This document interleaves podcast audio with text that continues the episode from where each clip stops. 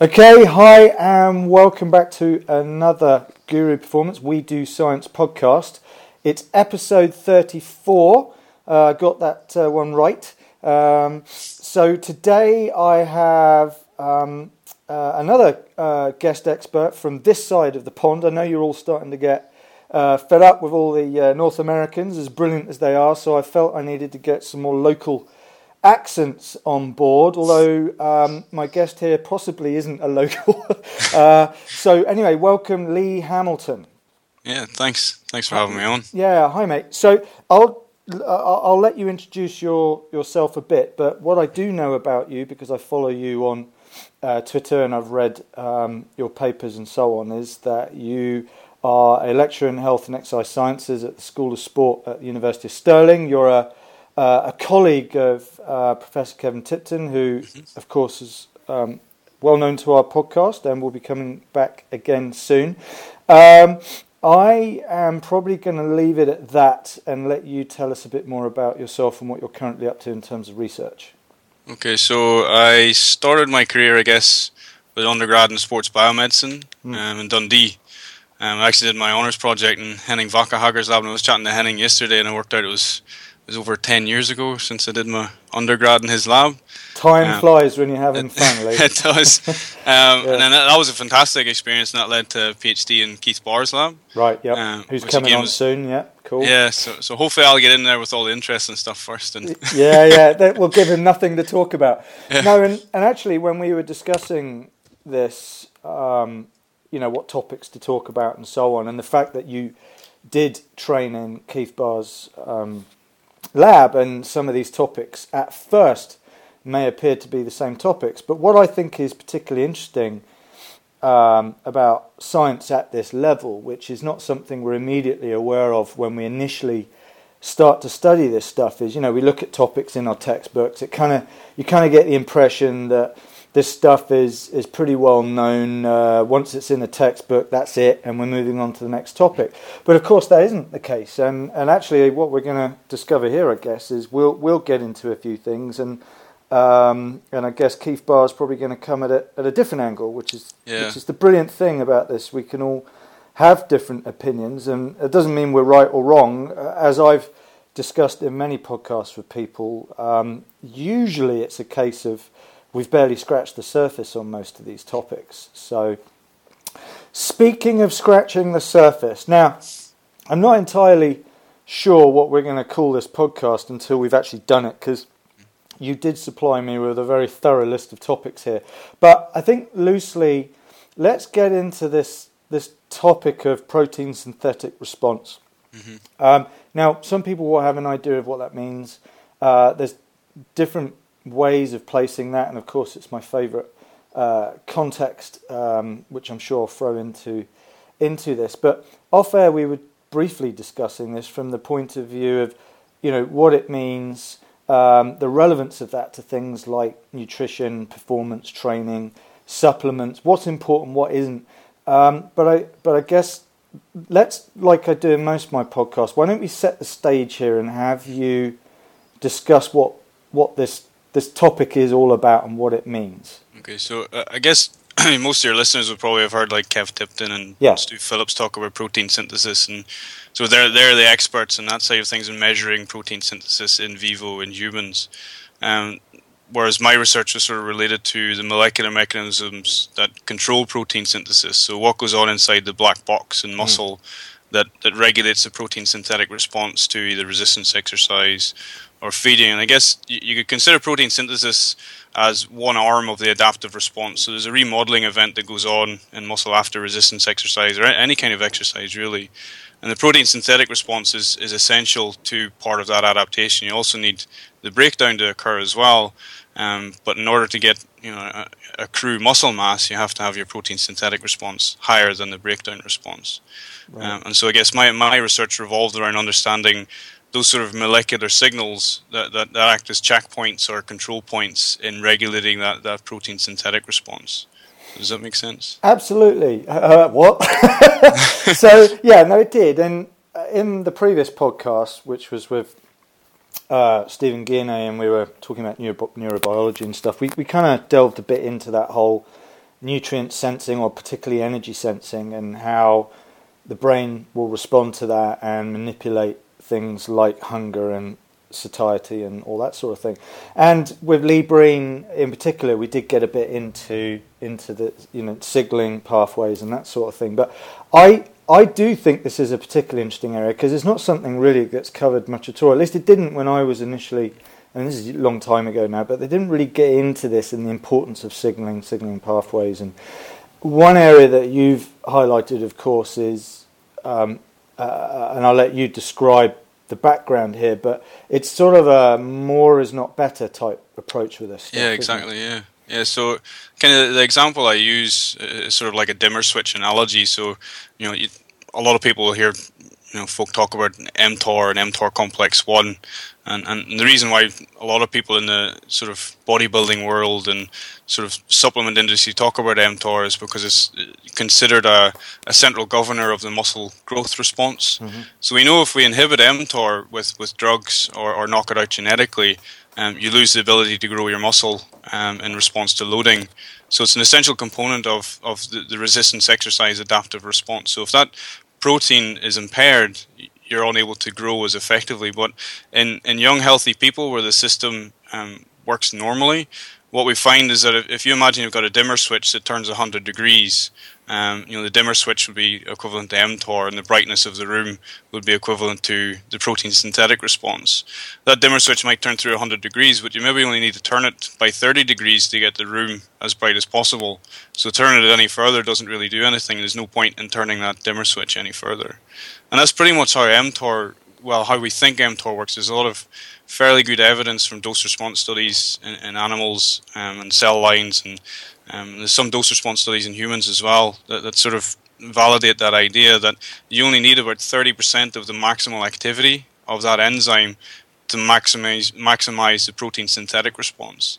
And so there's a lot of supplement companies now sort of selling this idea if you take you know mTOR activators that that's going to enhance the adaptive response. When when actually, in fact, if you know you're not going to turn your you might turn your dimmer switch all the way around 100 degrees as much as you want by hitting it with other other compounds, but it's not going to improve the brightness of the room. It's the same with protein synthesis.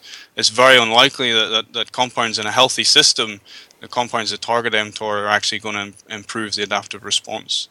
Yeah, I mean, uh, and I want to get into that more, but I mean, I've, you know, there is a problem with that whole concept, and that is um, the photograph of the the ripped guy with the massive guns um, is proof, isn't it?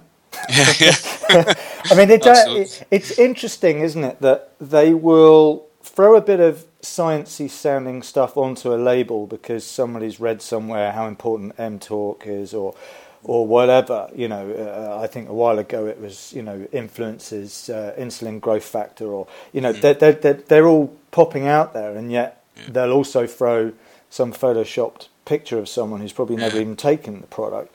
Um, I mean, before we get more into the science of this, I mean, how do you feel as a scientist about this sort of cherry picking of scientific terminology to suggest that a product actually works. Yes, I mean it's it's really frustrating. Um, yeah. Uh, you know, but there's there's nothing really we can do about it except try to put out the correct information and try to educate people as much as we can. Yeah. I guess that's why this you know podcast and stuff such a, a, great idea. Yeah, I hope so. Yeah, I mean it it, it it's interesting and.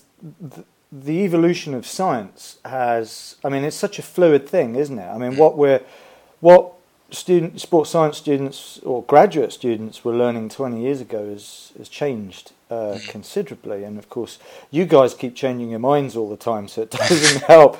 Um, so um, since I discussed evolution of science I think it's a good segue. Um, you had made some notes uh, here for me, and and uh, you you had mentioned this good question, which is how how did this system evolve anyway? Yeah, I mean we we, we don't know how really how how these systems evolved. I, I guess like any, we, we, know that the pathways conserved from yeast to man. Um, usually, if something's conserved like that far back, it means it's really really essential to to survival of organisms. Um, I guess we don't know how it evolved, but we can theorize about why it evolved in that setting because you know you sort of think about it, it sounds quite wasteful if you only need 30% of the maximal activity well why do you need the rest of it what, what's the point of having the rest of the enzyme there? What's the point in investing the energy to make that enzyme when you only need 30% of its maximal activity to maximize the response um, and, and sort of when you look at physiological systems you take cardiac output as an example or um, ventilation rate. You know, those things have a massive reserve capacity. You know, they have a safety factor, what people call safety factors built in. The safety factors exist everywhere. So if you take a lift, for example, the safety factor in the cable of a lift is 20. So when you look at the number on the on, on the lift that says this is a capacity, it's usually 20 times that it can take. Mm. Um, and if you if you take the safety factor on your cardiac output, that's probably about fourfold in, in a sort of a standard man, so go from five to twenty liters at maximal exercise. So there's safety factors built into every pretty much every physiological system. Gut absorption is about two, so your gut has a double the capacity to absorb what you normally eat. And if you remove half half of the gut of an animal, it, it will adapt, and uh, again, it will have double the capacity what it normally eats. And so I think it's a very similar system in, in molecular signaling, coupling molecular signaling to physiological output measures. There are safety factors built into them. Um, so there's you know there's a reserve capacity that it allows for for you know basically when things are stimulated or when things are um, perturbed, there's at least a safety factor there so the system still works effectively. Yeah, it's fa- I, I, I'm thinking as you say this, not just ultimately um, about the physiology and molecular stuff and you know performance nutrition, which we'll get into in a second, but also just from a, a sort of an evolutionary survival of the species sort of scenario. And it these knowing this stuff does kind of remind you that the body is able to subsist on varying amounts mm-hmm. of different foods and substrates and and and it still has to keep sort of progressing in its evolution. And this idea that we're somehow supposed to fix uh, fix ourselves onto a very specific and narrow sort of window, like 2,000 calories, and if we're, you know, just a few hundred calories either way, we're going to suddenly gain or lose weight. Or, you know, if we hit 24 grams of protein, uh, we're not going to get some muscle anabolic response. Whereas if we got 25 grams, yeah, know, it, it it does sometimes strike me that we do take some of this stuff too literally, which I guess is partly the problem with how um, science can get lost in translation a bit, and um, that's why I'm always going on about context. It it depends, you know. Yeah, absolutely. I mean, when you look at when you look at the physiology, when you look at the physiological output measures, um, you know, we we know that for someone that weighs around about 80 80ish kilos 20 grams of high quality protein is enough to maximize the protein synthetic response. Mm.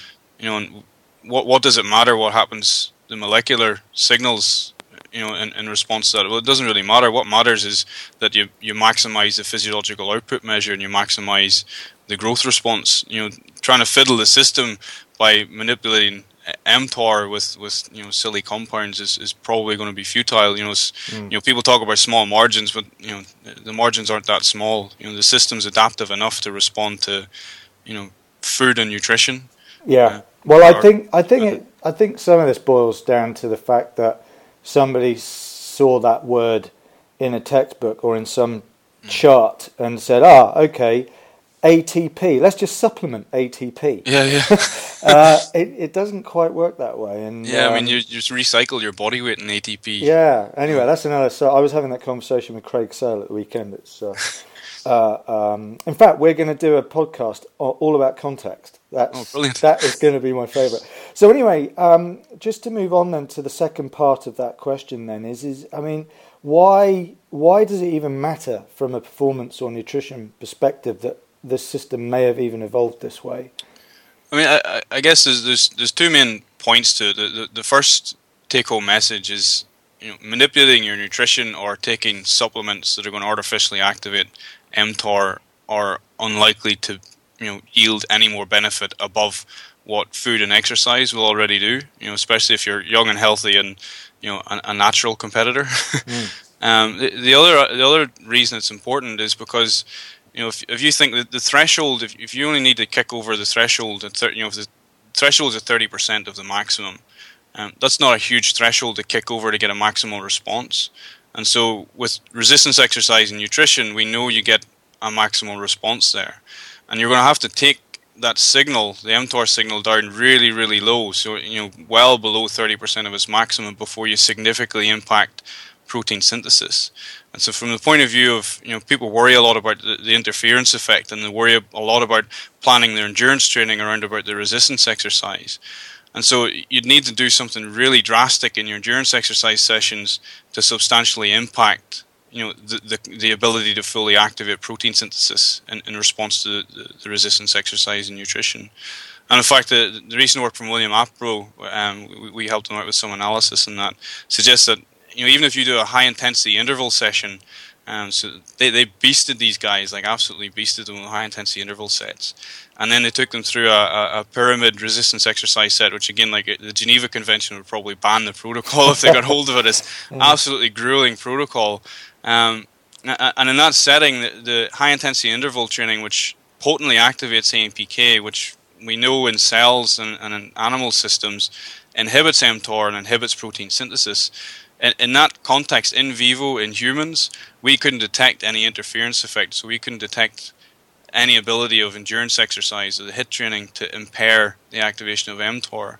And although it's in a slightly different model, there's, there's also data that have that has looked at protein synthesis and got and got really good protein synthetic responses. And when you precede resistance exercise with sort of a standard like 60% of your VO2 max for an hour type endurance exercise, the, the protein synthetic response to resistance exercise after isn't impaired. So there's a lot of concern around about, you know, oh, I don't want to inhibit mTOR by doing exercise and activating AMPK. Well, you need to do really substantially activate AMPK beyond probably what you can do with, you know, a normal person could do with endurance exercise to inhibit the system. So, you know, the, the thing I always say is, and, and Dan Ogborn actually posted on Twitter the other day, he said, you know, don't worry about the molecules, just just worry about your, your programming. Do what do what fits. Yeah. You know, if you, if you want to do your resistance exercise after your endurance exercise, if you can perform your strength training better, do that. Or if you do it the other way around and you perform better the other way around, then do that. The main thing is that the resistance exercise enhances the protein synthetic response to feeding for the next 24 to 48 hours. Whereas the resistance exercise session in itself just gives a, a, a, transient increase in protein synthesis. And if you lose that, that's that's probably not that big a deal because you know you're going to have maybe eight meals after that, yeah. Where you've got an enhanced protein synthetic response. And I, would take the response to the eight meals any day over over a short, you know, one or two hour activation after yeah, exercise. It, it's interesting how much of this matters if one is discussing the science Mm. But how much of that actually matters to us is another conversation, obviously. Yeah. And that is where I feel people start to lose their priorities. You know, I think, I mean, let, I because that that's another podcast, uh, of course. I keep coming up with new podcasts, so this is great.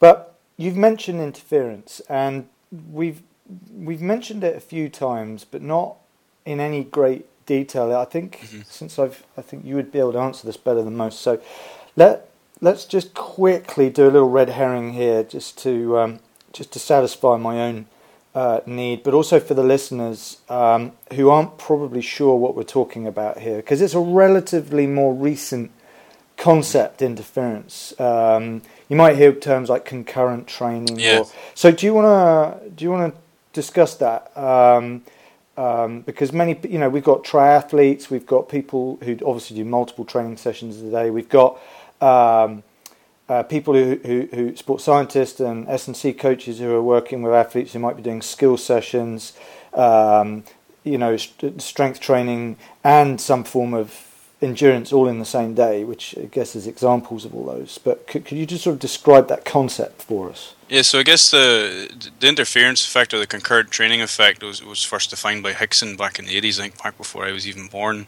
Um, and and, and again, it's one of those studies that would probably have been banned by the Geneva Convention. Again, it, you know, it's an absolutely grueling study. And uh, I was talking to some of my colleagues about you know potentially repeating some aspects of that. And we're like, would never get would never get students to complete that protocol. Hmm.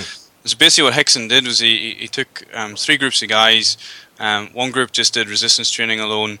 Um, actually, it was two groups of guys. One, one, one group did resistance training alone, and then the other did um, resistance training combined with endurance training. And I think in total, the concurrent group was doing something like um, 11, 11 sessions a week, which you know was quite a lot and quite intense.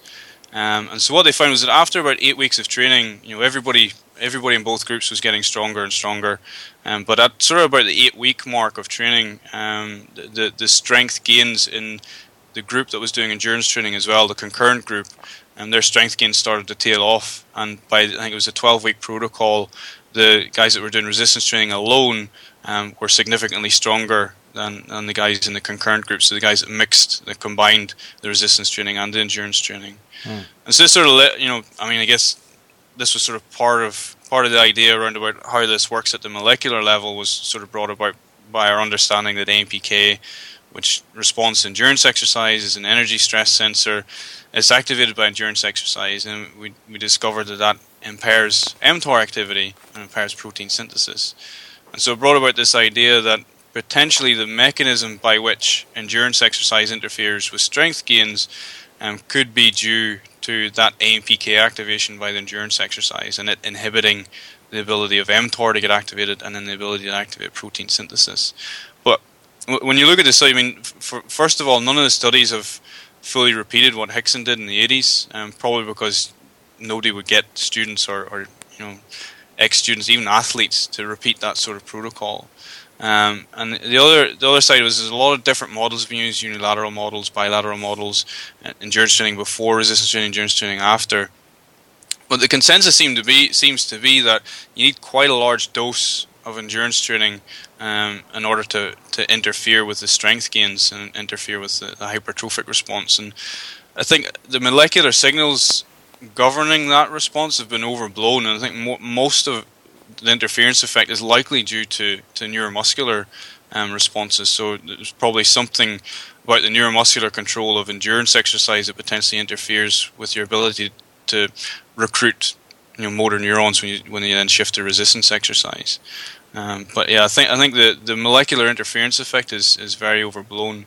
Of course, you, you can use our, our knowledge of the molecular control of adaptations as sort of, sort of as hypothesis drivers and to sort of you know logically build you know a program that you think you know might work, but none, none of that's proven. It's sort of mm. you can just sort of use it to, to say you know well if you do your endurance training in the morning fasted, um, you know and restrict carbs after that, you might be able to enhance the adaptive response to endurance training, and then feed before you do your resistance exercise, and then get plenty of protein and carbs in after the resistance exercise to enhance the adaptive response to resistance exercise. And we sort of you can build that logic around about your understanding of you know the molecular pathways that control these things. And It's something that um, Joaquin um, Perez Schindler um, wrote in the, the, the, review that we we did together um, with Andy Philp and Keith and Dan Moore, and you know that you know that's that's perfectly fine to do that. But again, you sort of have to hit home that none of that's actually research proven. No one's done that study in and of itself of fasted endurance exercise with fed resistance exercise and done a training study with that, but we're just sort of building that concept around about what we know about the molecular signals. But I think in terms of you know how much endurance training is going to impair your strength gains and whether that's down to AMPK or not, I think is very much overblown. And you know, and, and endurance training can actually, you know, lead to some benefits for, for, for strength athletes to improve your, your anaerobic capacity and whatnot, so you can sure. get more volume. Um, and genetics, of course. I mean, well, yeah. keep it simple. I mean, we yeah. we definitely all respond differently to these things. Uh, I mean, I'm not.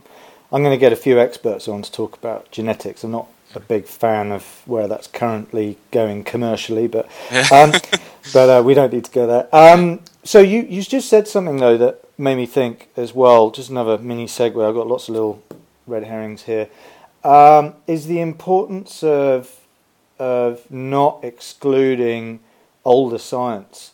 Um, people keep, you know, you keep hearing people talking about, um, you know, if, if, if, if you're going to cite a study and it's more than 10 years old or whatever, that's, you know, mm. just not the done thing. And yet you've just made it quite clear. There are a number of studies, many actually, that were done in the past that you couldn't get ethics for now and they are extremely valuable and and you know old some old studies can be incredibly important to our current understanding of things, partly because, as I said, you can't get ethics to do some of those things, but maybe we should stop judging papers purely on the basis of when they were published, but maybe just on the strength of the science itself. Yeah, I mean, absolutely. I mean, Hickson's study was solid. You know, mm. it, was, it, was, it was a fantastic study. It was well ahead of its time. Um, but yeah, I mean, get getting people to replicate that nowadays, I don't think I don't think you would get. You know, I think that the groups in that in that study must have been you know fairly elite athletes to handle the amount of volume uh, yeah. or close to elite athletes to, to, handle the amount of volume that they were put through. Yeah. Um, but yeah, I don't think you get standard Joe Bloggs off the street to, to recruit to that study. Um, yeah, we, we need to get back on topic in a second, but you just made me think of another question, which is in the kind of studies that we're talking about here molecular signaling, um, all this stuff that we've just been talking about. Um, how important is the study participant to this research? And and and speaking of context, are we? Is there a particular type of study participant that that maybe this stuff relates to? Because we haven't really looked at other kinds of people.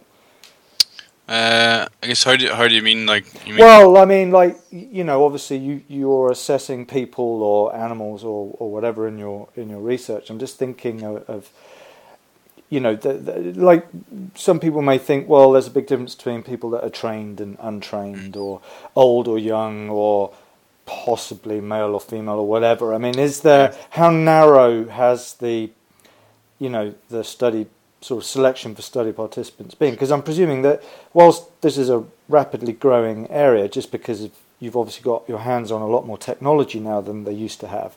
Um, you know, is there anything there that we should be mindful of when we're thinking about this stuff? I think one of the things that mars a lot of the, the studies around about, you know, the molecular control of adaptation to exercise is that a lot of the studies use untrained individuals. Um, and so a lot of those studies, what, what what you'll probably see or what you're detecting at the molecular level is not necessarily a specific, a mode specific exercise response. So say you're trying to differentiate between resistance exercise responses and endurance exercise responses, and looking for a molecular signal that's specific to either of those modes. Um, the problems with using untrained subjects is you really what you get is a generalized stress response. Mm. So everything's activated by everything, and there's there's a lot of studies. Well, there's some studies now that show that mTOR is activated by by certain types of endurance exercise. And for a long time, it was thought that mTOR was the resistance exercise molecule. And you do resistance exercise, mTOR gets activated, and you grow, and it doesn't get activated by endurance exercise. But in actual fact, there's there's certain modes of endurance exercise that will activate mTOR. And AMPK is the same. So AMPK was long thought of as you know the endurance exercise molecule. It's activated specifically by endurance exercise, not necessarily by resistance exercise, and that leads to you know the adaptive responses that you see with endurance exercise. But there's really good evidence now, and multiple studies have shown that, that resistance exercise really potently activates AMPK as well. And so what, what we see in untrained subjects is likely this generalized stress response where you know everything gets activated by anything. You know, and if you take a couch potato and put them on a bike for an hour, well, that's probably going to be anabolic because you know they haven't loaded their legs effectively for a long time. So that in itself will be an anabolic stimulus. Mm. Um, and, and, and so what you'll see is yeah you'll see the activation of some of the anabolic pathways you'll see the activation of some of the endurance pathways but I think what what would be good to do and you know certainly Vernon Coffey's group have been really good at this um, and there's been a couple of other other groups who've done the same thing. They started to use um, trained subjects, so groups that are trained either for resistance exercise or groups that are trained either in endurance exercise, and then they cross over the stimuli. And what you see there is, you know, you sort of see more of a narrowing of of the the exercise response in trained subjects. But again, the, the output measures that, that are used in those studies often are are very subjective measures. So Western blotting, anybody that knows me knows I hate Western blotting, and that's kind of the, the standard measure that we use to measure molecular responses, and it's, it's a horrible system to use. And so again, that's another one of the things that, that mars these studies, not just the subject selection. Um, and so it's really difficult to pick out what the exercise signals are, but sort of I think moving forward, you know, we as exercise scientists need to start thinking about how how best to use subjects to get you know the most specific molecular response that, yeah. that we're looking for. Um, yeah, well, uh, I mean, generally, people are quite fixed in their ways, aren't they, in terms of how they feel we can maximize muscle hypertrophy, for example, since you mentioned it. And as you've said, actually, there's multiple methods to stimulate muscle growth and you know metabolic stress load you know actual mechanical loading uh, pe- you know to keep it simple people will you know go to failure. How many reps sets you know people talk about five by five or four yeah. sets of 12 or whatever. But actually they kind of all work. It it just depends on where you are. So you know I, I, I think that studying all this stuff about mTOR and and all that doesn't really help us answer the basic question that a practitioner or coach um, might have, which is how do we actually maximize muscle growth and performance necessarily? I mean, wh- where where would you go with that line of thinking? I mean, the the the big problem there is that you have to then do training studies, mm. um, and the only way to, to determine which you know optimal is a tricky term to use. It's a, you know, but I guess it sort of fits the bill here. If you want to optimize muscle growth. The only way to determine if you've in, you know engaged a protocol that's going to be optimal for muscle growth is to do a training study and assess muscle growth. Um, protein synthesis measures are great; they can give you a really good indication, but ultimately, you know what, what you want to know at the end of the day is that person actually getting more muscle and are they getting stronger? Um, yeah. And so the only the only route to go there is with with training studies. I think the the issue with some of the molecular stuff is that it, it gave exercise scientists an output measure to study with acute stimuli. So you could, you know, you get in ten subjects, put them on a bike, take out some biopsies, and there you've got a study, you know, pretty much complete. It's fairly, you know, it, it's not as time intensive as what like a twelve week training study would be.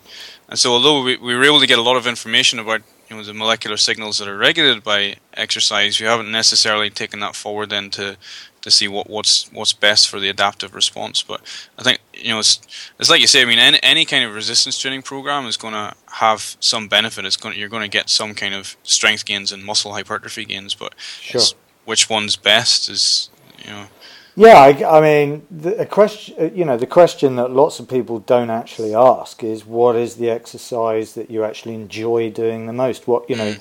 factors like like compliance and consistency and all those sorts of things. You know, people are very black and white. Well, this is my way. I mean, I know one of your favourite things is is these people who sell sort of online programs, or um, we'll get into supplements in a minute because that's that. You know, I may have to. Um, uh, uh, induce some sort of uh, expletive reducing software on this, but, but but basically you see it all the time. You know, such and such super coach has got their yeah. five by five routine, which is guaranteed to to work, and you pay a bit of money, you know, for their sort of endorsed XXX endorsed program. I mean, clearly that's just BS, isn't it? I mean, I think there's a, there's a lot to be said for like intelligent programming. Of course. Um, I think if you take a- any kind of couch potato and put them on any program, and they're going to get a response, but they're going to plateau at some point. Mm. Um, but I think if if you can get someone who's intelligent about about programming, they can help you break those plateaus. But mm. ultimately, for the standard couch potato that just wants to get a bit fitter and a bit stronger, any kind of resistance training programs, you know, and the best one to pick is probably the one that will be safest for them. Mm. Um, but yeah, I think a, lot of these things are oversold. They're, they're trying to sell like you know a magic bullet, as it were, and the magic bullet doesn't exist. The magic bullet is whatever you can do consistently. Well, what I don't, what I, I really don't get, how much money people spend on things like sort of online coaching programs and whatnot. And for for the listeners who do do this, please don't take this the wrong way. I'm not suggesting that you know it's wrong. There are people who simply don't have access to professionals by virtue of where they live or their circumstances or whatnot. But the point is, is there are large numbers of people that are well educated and trained in strength and conditioning science, for example, who who are very well placed to assess you where you are. Just a few. You don't have to have like twenty sessions that cost a mortgage, you know. But to have that expertise where someone can assess where you are and combine multiple factors, um, which are important, um, including you know w- your sort of readiness to take upon training. Uh, technique and form is obviously you know, it's not just how many reps and volume. I mean, it's how you perform it, which is, you know, it's like I guess I, I kind of feel like it's learning to drive online. You know, there, Yeah. there's so much more to it than that. But given the fact that there is a great deal of expert practitioners that exist out there, um, we we should maybe be seeking them rather than in the flesh rather than online. But I Yeah, and that's that's where I'm really lucky with being in Stirling. You know, we've got the, you know, the Scottish Institute of Sport just across the road, and so you know I went across the road and spoke to one of the strength coaches, and I get one of their guys to, to do my program, and he checks my form and stuff. And I think Mm. for for somebody like me, that's that's fantastic because uh, uh, you know every now and again I'll need somebody to come in and you know rep max test and check my form and check that I'm doing things right, and and then it's just a matter of going away with the program and Yeah. following the program. But I think if you're an advanced lifter already, then it's it's fine to use some of these guys that are you know like Josh Hancock, for instance. Apparently, he's really good at online coaching. sure. Um, but you know, I, I wouldn't get any benefit from going to Josh Hancock because I, I still need somebody to give me that advice in the gym. Whereas somebody who's you- an advanced lifter can. Yeah, you you know. made a good point. I, I, I- I guess the the people whose wallets get raped the most are usually the people who need the most help. Yeah, yeah, You know, the people that are semi-advanced, sure, it's fine tuning, um, but there are an there are an awful lot more people out there who don't need fine tuning, and I guess we, we need to have some sort of threshold of of you know uh, uh, of of how one determines at what point you really should say to people, look, you know, start off at the basics, get some help locally, and then when you're ready, yeah. let's, let's take some advanced knowledge. Um, so anyway, look, let's let's get back to um, the story here. I think we were talking about um, hypertrophy and how to maximize muscle growth and performance. Um, so acute exercise itself only has a, a modest effect on protein synthesis itself. So of course there is factors that, that need to be integrated with that. What I mean, what are what are those things? Well, I guess I guess the point of sort of what I make here is that you know with acute exercise, yep, you get a, a stimulus in protein synthesis. You Mm. also get a, a stimulated protein breakdown, and then when you feed the system, protein synthesis exceeds um, breakdown, and you, you get into positive protein balance. So you start to accrue protein, and so the resistance exercise basically sensitizes the system to feeding for the next 24 to 48 hours or whatever it is. Um, and so it kind of you, know, you sort of think of it as like a setting the gain on the system. So if you think you know if you activate say mTOR by a certain amount, you get X amount of protein synthesis. Um, th- there's potentially factors in there that could modify the gain. So you only need to activate mTOR by a small, very small amount then to get the same degree of protein synthesis. Um, and so I guess the, the key compound that we're looking at at the minute is, is fish oil, and, Mm. and there's a lot of a lot of guys working around about fish oil, and that's sort of how we think fish oil might be working.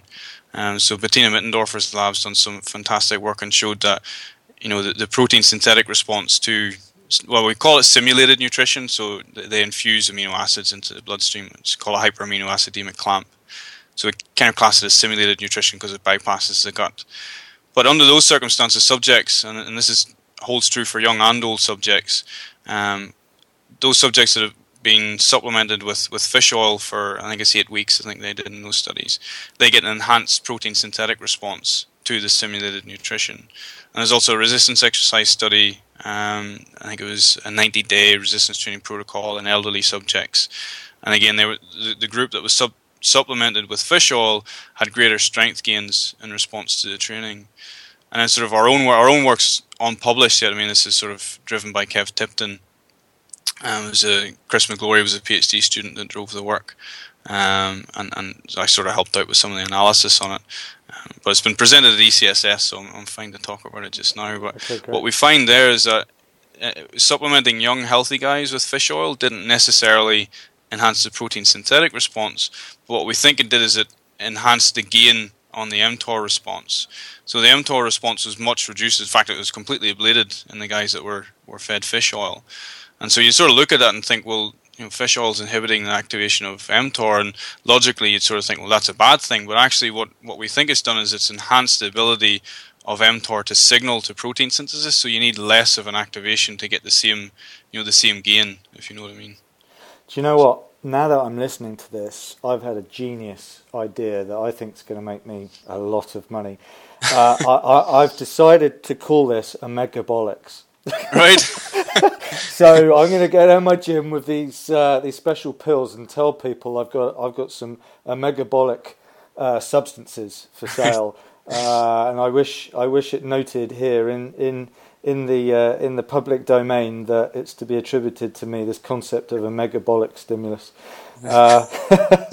Uh, but it's fascinating though, isn't it, that we're not just talking about the things that you would immediately associate with protein synthesis, either the stimulus or or protein or, or carbohydrates that are involved in fueling that, but something like fish oil, and God mm-hmm. knows, God knows what else is out there. Um, yeah. That we compounds that you may find in anything from broccoli to cucumber, you know. Yeah.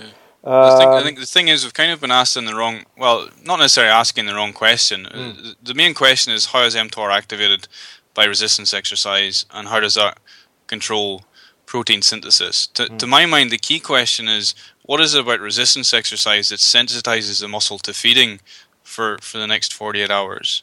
Because that, that, to my mind, is the key adaptive process. You know, you only get this very short window of remodeling that occurs after resistance exercise, but it's those feeding responses in, in the days after the resistance exercise has occurred that, that drives the remodeling effect. And so the question we need to ask ourselves as scientists now is not necessarily what is it that's activating mTOR and protein synthesis after resistance exercise, but what is it about resistance exercise that is leading to this sensitization effect? And that seems to be synonymous with a lot of physiological output. So glucose uptake is the same. Um, endurance exercise basically sensitizes the muscle to insulin, so you need less insulin to get the same degree of, of glucose uptake. Mm. And so asking what is it about exercise that drives glucose uptake isn't necessarily the best question that's going to help us, you know, solve obesity or diabetes. It's how is exercise enhancing the sensitivity of those physiological output measures to you know to stimuli. And we, we think we, we have an idea there's, there's some other proteins. So if you think of the phosphorylation cascade, so like mTOR is part of a phosphorylation cascade. If you sort of think of those as the switches, on-off switches for protein synthesis, say for instance, then there's other proteins that come into that that you know not necessarily phosphorylate not kinases that phosphorylate proteins, but they might make other modifications that set the gain on the response. So for any given activation of mTOR, if you have some of those gain setters activated, um, they might lead to a higher activation of protein synthesis. And we don't really know what those are. With some ideas, they might be, you know, there's a whole lot of what we call Asian type responses. So right. acetylation, neddylation, SUMOylation, phosphorylation is one of those things called a post-translational modification. Right. And, and, any one of those things could be setting the gain on the response. And I think that's sort of where we need to start directing our, our attention is what, what interventions can we introduce or, you know, what is it about exercise that, that induces that sensitization? And like fish oil seems to enhance the sensitivity of the muscle to those stimuli, and we need to find things that have that response and move away completely from mTOR activators because mm. in a healthy system, an mTOR activator is probably not going to give that much of a benefit unless unless mTOR activity is impaired, yeah. um, which there's no real evidence to my mind that that it is. Yeah, so I guess it's it's less nutrient timing and more about nutrient priming, so to speak. Yeah, yeah, that's a good term. yeah, I'm on a roll here. yeah, uh, yeah but I do. I mean, it's funny. You know, uh, more I talk to guys like you, and lately, you know, I've I've had these chats with yourself and uh, obviously the neurobiology chat with Stephen Guyenet. Um, got into this a bit with um, even Martin, Martin Gibala uh, on the whole high intensity interval thing, and you know how that might be more about signaling than anyway, we'll, people can listen to that one. And Lee Breen, we got into this in, in, quite a bit. But the more I start to listen to all of you, I really do feel that this this whole idea of sort of nutrient sensing and, like I said, nutrient priming, which I may also be credited in history for. Uh, yeah, patent that now. Yeah, I mean these are uh, and my omegabolics. Don't forget omegabolics. Uh, that might come across wrong depending on which, which part of the world you're in and uh, what my accent comes across as. But it, it's it, it it is fascinating, and we we in my own uh, educational programs that I teach on the ISSN uh, diploma, for example, we you know we get the likes of well we had um, Kev Tipton and Stu Phillips and Lee Breen and Craig Sale and so on, and uh, my colleague at Guru Performance, Scott Robinson. You know, we keep, and James Morton definitely, and Graham Close. God, I, I sound like I'm at the Baftas now, just lifting off names. But they, these guys have all helped us and me. I, this has been a massive learning curve for me. The importance of understanding the biochemistry and and all this molecular stuff because it is not just down to exercise or the importance of eating a food first approach to one's diet because yeah we've identified that protein and if it hits a certain leucine threshold and all that stuff and that just drives us to go down that that really quite commercially driven approach to this stuff. Well i'm just going to have whey protein just because the study showed that does not mean we shouldn't be eating foods that contain whey because they also have these other things that get involved in this nutrient priming type concept.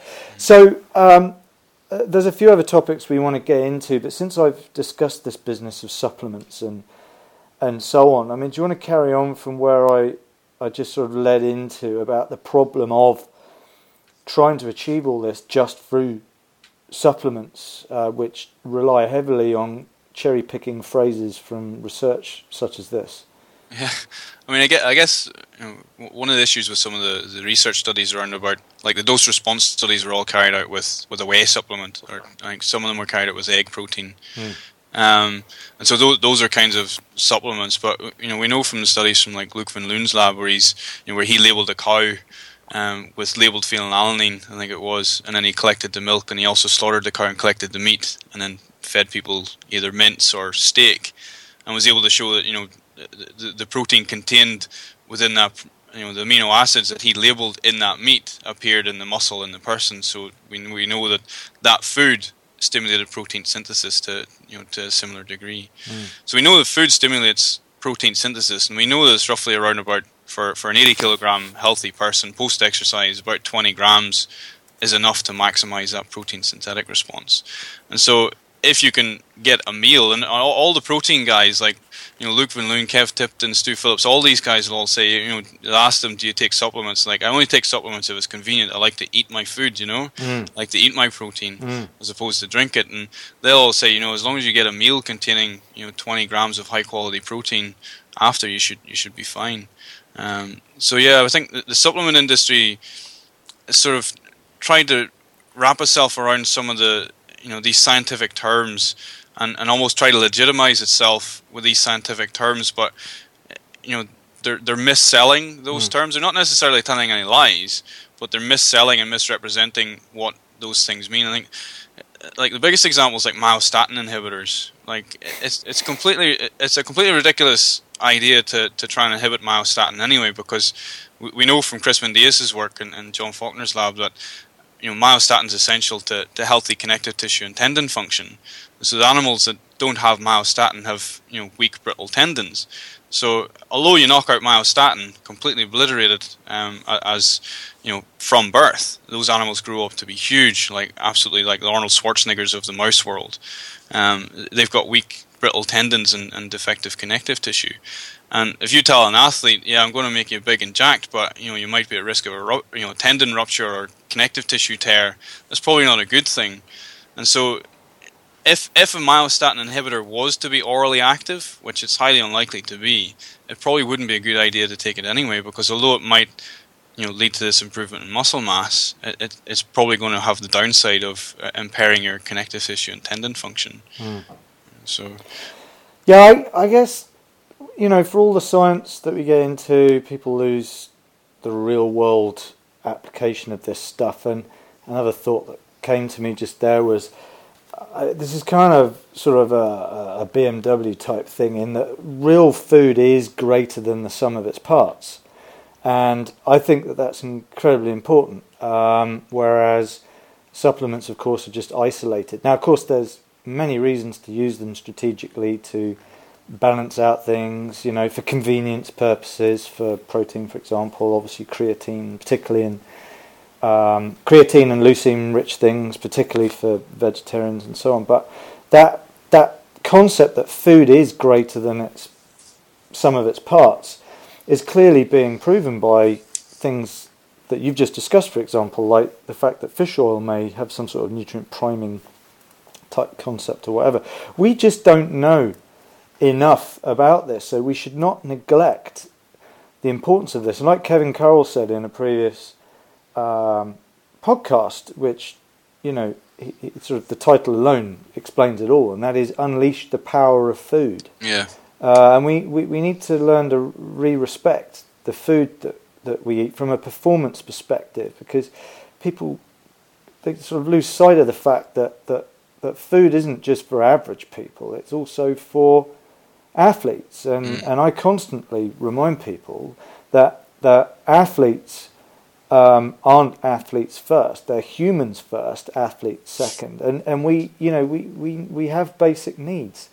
Um, but look, you know, the, the, we could go on for hours about this stuff. Um, and I mean, we're basically out of time here, but I, I do suspect that there's many other topics we could get into. So I'm hoping we can get you back. I know I've invited you to come and lecture for us on the ISSN diploma. So I know my my uh, my student current students and uh, graduates are going to be wanting to hear more about this stuff. So we'll look forward to meeting you down here in London at some point. But yeah, it'll be awesome. I'll just I'll just make one other yeah, please one do, small yeah. point if that's okay. Yes. I think I think from the point of view of like supplements and supplements at work, mm. you know, I think the key take home message is that you know one paper does not a paradigm shift. No, no. Yeah. You know, so you know whey protein is hundred, you know, I don't know how many papers, but lots of papers that back use of whey protein. Creatine has lots of papers that back it. So there's a couple of these you know supplements that are purported to work in you know one study or one small study or you know very small effect sizes. Um, but you know those things have to be replicated over and over again in order for us to, to trust them. So I think you know yeah whey protein is a great supplement. That's mm. very well proven. Fish oil's got a lot of a mm. lot of backing behind it as well. Mm. Um, but some of these other products, you know, if you see a product that's got one citation against it, it's it's probably not validated. So I would say that particularly from a not so kosher journal, yeah. which is uh, uh, which is something I'm noticing. I, I get nearly daily emails from some dodgy yeah. journal asking me if I want to publish in their journal, and oh, it's getting scary, isn't it? Um, but that's another that's another podcast, Lee. Um, listen, mate, I've got to I've got to cut cut this there. Um, so I really enjoyed having you on board today. Um, I know more people can learn more about you and your research just by googling you, of course, and looking you up on PubMed and all that. But um, you are involved in some teaching as well, not just research, I understand. So uh, folks can learn a bit more about your programs. How? Uh, I guess our, our website's not that great, but they can check us out on the, the Stirling University website or the Health and Exercise Sciences Research Group. Okay. Um, so, so we do a lot of the teaching for the, the, sports science program on that, and I guess they can look us up on that. We also run a, an MPhil by research program as well, um, which seems to be getting a bit more bit more popular. And the nice thing about that is there's no lectures or exams. You just do a research um, study for a year and then write it up as a thesis at the end of it. So fantastic. Um, I, it is it is impressive how many options for uh, postgraduate study uh, there is in this country, particularly. Uh, I know we have listeners all over the world, and we've got many fine academic institutions in North America, US, Canada, of course, Australia, New Zealand, and so on. But the UK, for such a relatively small country, it's a powerhouse yeah. in sports science or, and related fields and physiology and so on. It's exciting times exciting times. So, anyway, let's end it there. Uh, that's the end of this We Do Science Guru Performance podcast. If you want to learn more about it, just go to guruperformance.com. You can also learn more about the educational programs we're involved with at the ISSN diploma.com, where um, Lee himself will be lecturing at some point. So, we're looking forward to that. And of course, I am now running the new MSc in Sports Nutrition at Middlesex University and look forward to seeing some of you guys there. Anyway, I'm going to sign out there. Uh, thanks again, Lee.